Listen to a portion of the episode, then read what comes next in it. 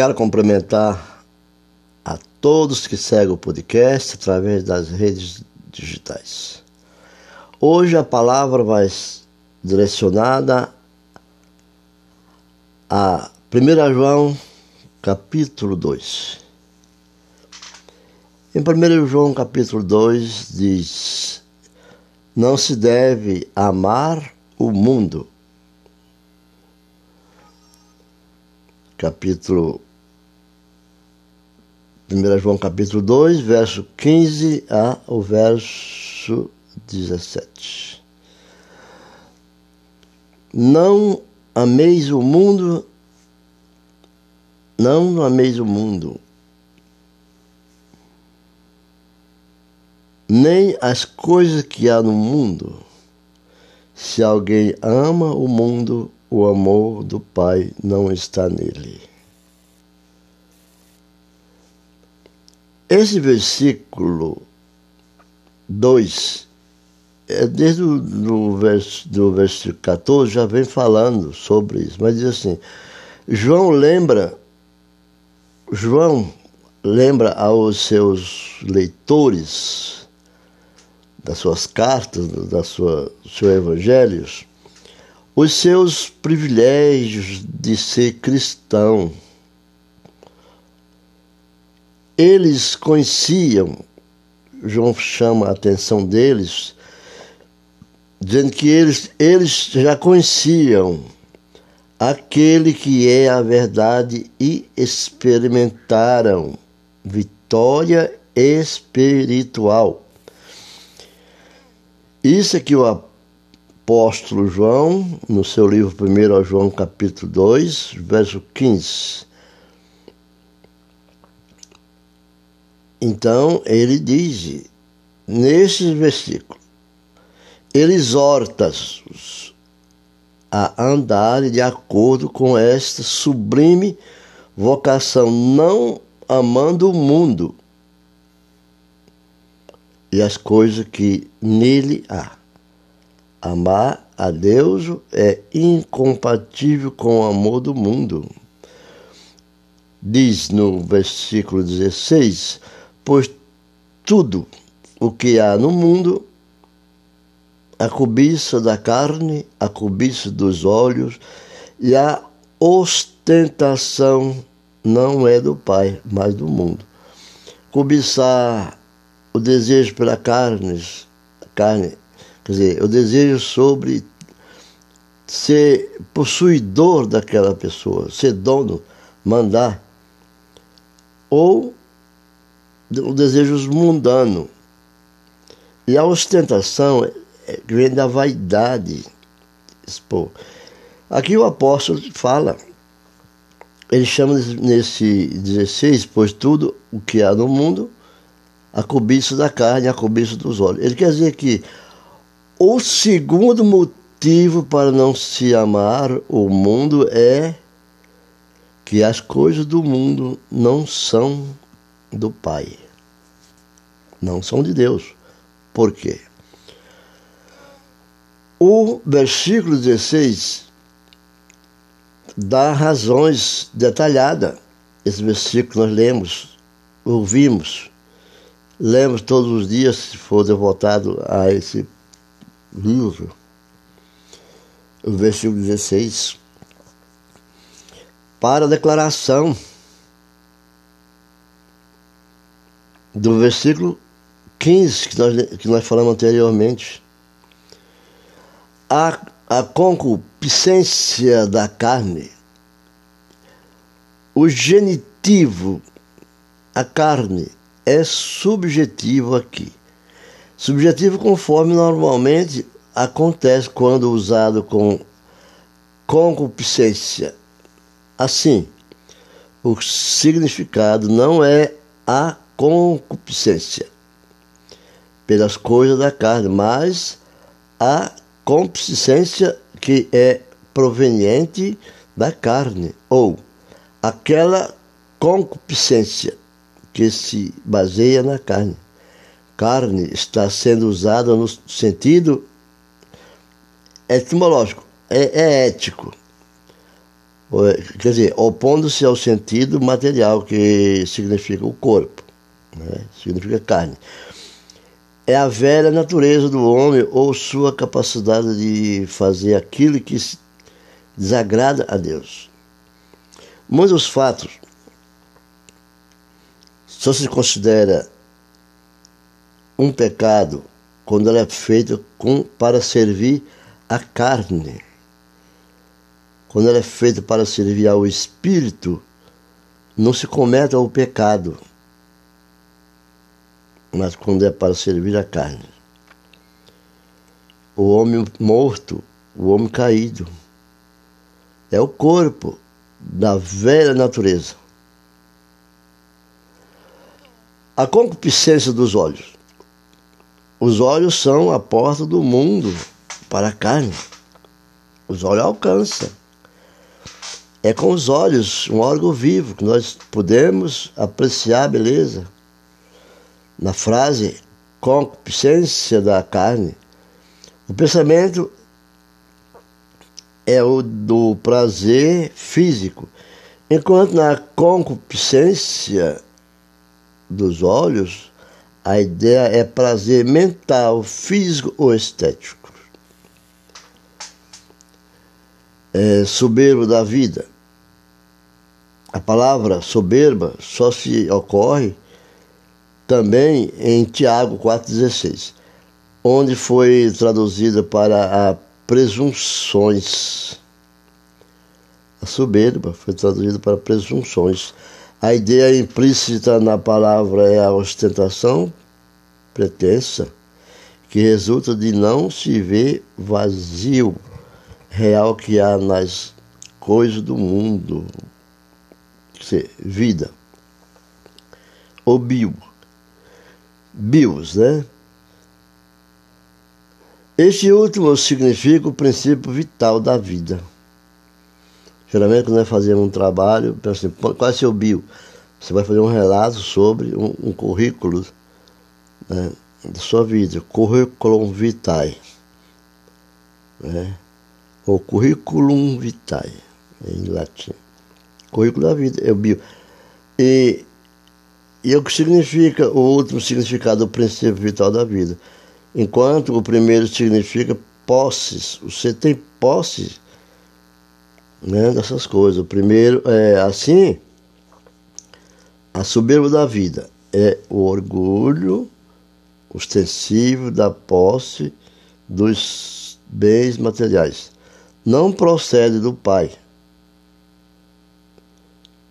É nenhuma dessas coisas se origina do Pai, mas antes do mundo. Então são as coisas de Deus, são diferentes dos nossos, aquilo que nós desejamos para o bel prazer. O mundo passa e também a sua cobiça, mas aquele que faz a vontade de Deus permanece para sempre. Esse versículo 17, ele fala, é o terceiro motivo para não amar o mundo, é que ele é transitório. Pode ser hoje, pode ser amanhã, pode voltar a qualquer momento. É que ele passa tempo presente, um processo que está em andamento. A sua concupiscência, a concupiscência que pertence ao mundo é por ele estimulada. Se isto está passando, que tolice fixar a atenção naquele que está em processo de dissolução. Aquele, porém, que faz o cristão não se perturba, mas faz.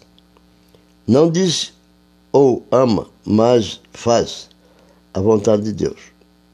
Não só dizer que ama a Deus, mas ele tem que fazer a vontade de Deus, a vontade viva de estar nele, ele fazer.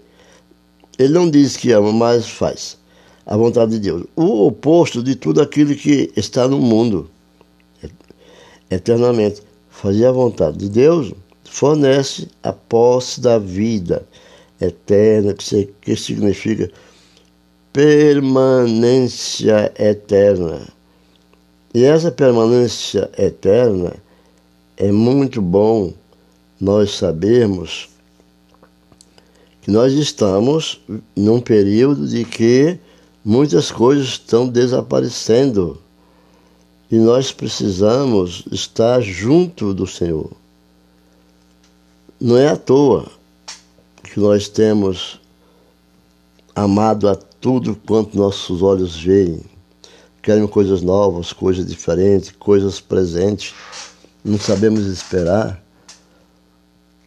A vaidade toma conta de tudo. Não queremos fracassar, sofremos para não demonstrar aos outros que estamos sofrendo.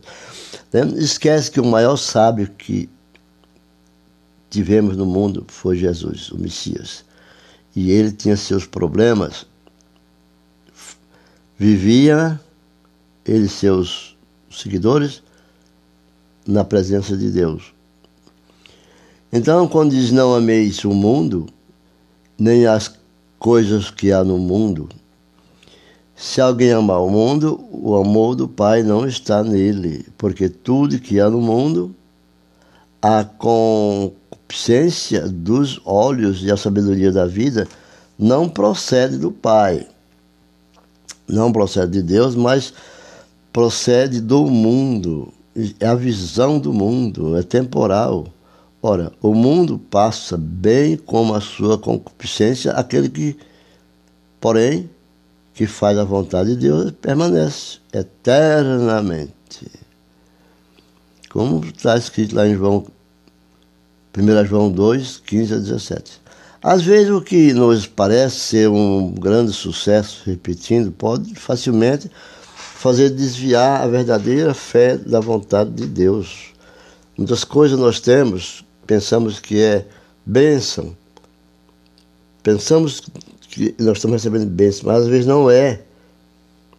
Às vezes é um desvio, nós deixamos parecer para a vaidade. Deixando de ter a verdadeira vontade, a verdadeira fé. Pois a nossa luta não é contra o sangue, nem a carne. Não é. Porém, ela é contra aquele que não dorme nem descansa, mas que anda ao derredor, bramando como um leão pronto para devorar sua presa. Está em algum lugar. Às vezes surge na tua presença pessoas querendo te ajudar. Na verdade, são falsas ideias. São coisas que é do devorador. É muito importante que jamais coloquemos a nossa salvação em risco. Vamos tomar cuidado. Pessoas que não têm nada a te oferecer. Pessoas que têm uma vida, né, não têm uma idoneidade, ou você não conhece, é um estranho. Tomamos cuidado, porque coloca a nossa salvação em risco. É preferível perder e ficar em paz do que ganhar e perder a paz. Então, nós temos que escrever a nossa história com a decisão que precisamos de Deus e fazer da nossa vida que tudo que nós fazemos traga a presença do Senhor. Então, vamos sempre estar orando, vamos sempre estar buscando para que Deus abençoe grandemente, para que nós não desvie da presença do Senhor e não vamos amar ao mundo, porque o mundo não está para salvar ninguém. O mundo jaz a quem todos sabem, né? Apesar que nós estamos no mundo, mas vamos dizer, não somos desse mundo. Nós somos Filho de Deus. Nós somos escolhidos e chamados para trabalhar na obra do Senhor. O Espírito Santo de Deus. Que Deus abençoe grandemente a sua vida, a minha vida, a tua vida. E o Senhor Jesus diz nessa passagem, a passagem lá em Marcos 9, 23, diz que a fé é um poder que nasce com o Criador. E ele diz, é estendido à criatura que vive e depende dele, de Deus.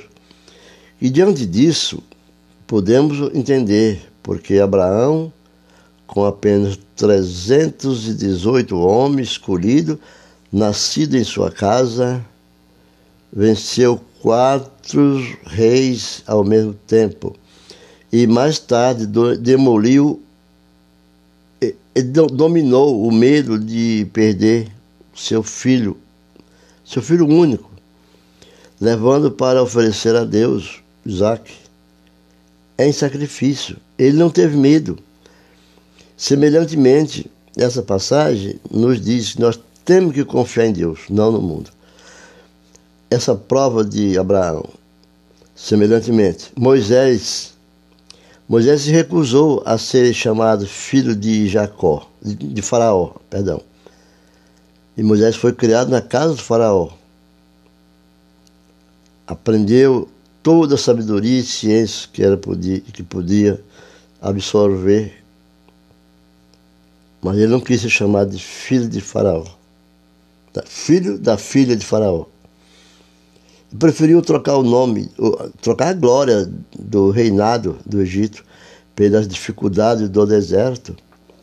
Esse poder deu também audácia a Josué.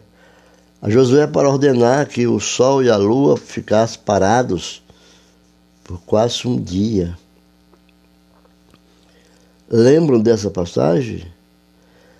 Um dia inteiro naquela batalha ele pediu que o sol parasse. Até que ele destruiu os inimigos. Porque esses inimigos eram inimigos de Deus. Pela fé, também, Davi ousou enfrentar Golias, bem como todos os seus inimigos, e venceu todos. Daniel não teve medo de descer à cova dos leões. E Sadraque, Mesaque e Abednego não se intimidaram diante do imperador da Babilônia, Nabucodonosor, e a sua fornalha, essas acesa 7 vezes mais forte. Então, meus irmãos, não esqueça, quem está em Deus não está no mundo, mas está vivendo nesse mundo, está em Deus e crê que somos de Deus, somos do Pai. Vivemos nesse mundo, mas não somos mais desse mundo. Fomos escolhidos, separados e chamados para a obra do Senhor. Que Deus abençoe grandemente. E tua fé te conduza. E pela fé, tudo é possível. Fique com Deus. Compartilhe com seus amigos. E obrigado por seguir o podcast da Igreja Evangélica de Missões, Rádio Comunicação da Igreja Evangélica de Missões, levando a palavra do Senhor a todas as redes sociais e plataformas digitais. Que Deus abençoe grandemente e até a próxima.